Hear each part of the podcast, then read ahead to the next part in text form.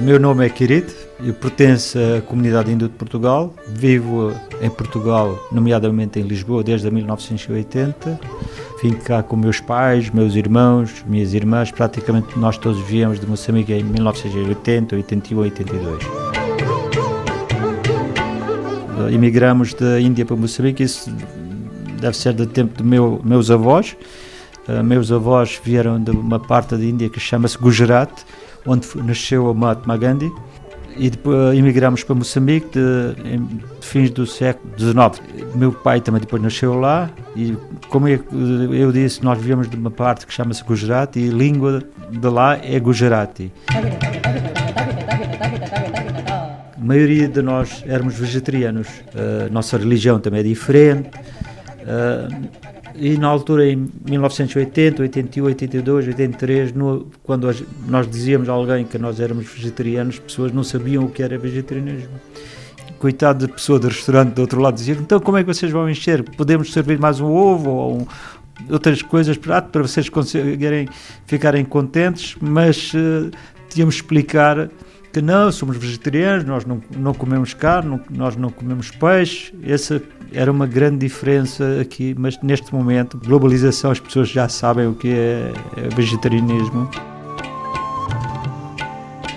Uh, nossas senhoras, na altura, vestiam o sari. E em Portugal, na altura, em, estou a falar em 1980, 81, era uma coisa muito estranha muitas vezes Nossas Senhoras ficaram, ficavam rodeadas para as pessoas apreciarem que tipo de vestido é esse, como é que é possível vestir um sari assim, uh, enrolar no corpo um tecido.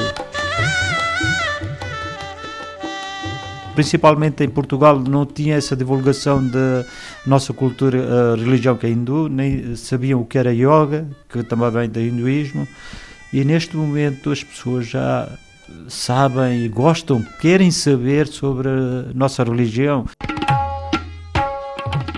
Nós aqui em Portugal já, já temos segunda geração.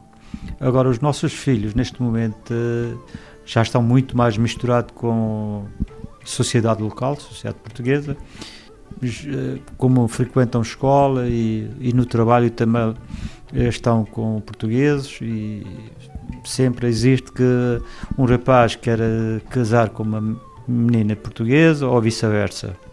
Os pais geralmente não consentam que há este tipo de casamentos. Isso realmente é mais porque os pais pensam que estes casamentos não vão resultar. Não resultam por várias razões. Uma das razões principal é o nosso tipo de alimentação é completamente diferente. E segundo grande entrave também é a religião. A religião hindu não diz que uh, alguém converter, não há conversão na religião hindu. Os pais pensam que é difícil que resulta, mas temos visto, tem resultado também.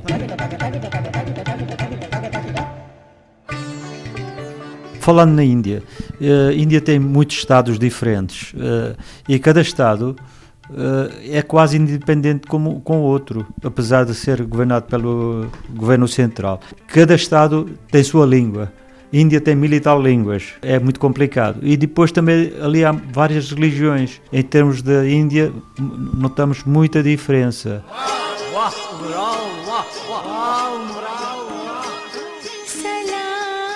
Uh, nós quando viemos uh, aqui em Portugal não havia tradição da cremação houve um falecimento aqui em Portugal de um dos nossos jovens e para fazer cremação foi muito difícil. Tivemos que fazer como fazem na Índia, com céu aberto, madeiras e aquelas corpo para arder leva, levou muito tempo na altura. Depois, com muita dificuldade, conseguimos reativar o cemitério de Alto São João, uh, o crematório, as pessoas na altura não sabiam o que é cremação, e agora, curiosamente, há muitos crematórios para, todo o país. Uh, e não sei se pessoas sabem que hoje em dia a população portuguesa, mais que 50%, prefere ser cremado. Portanto, foi uma das culturas que os indianos trouxeram aqui para Portugal.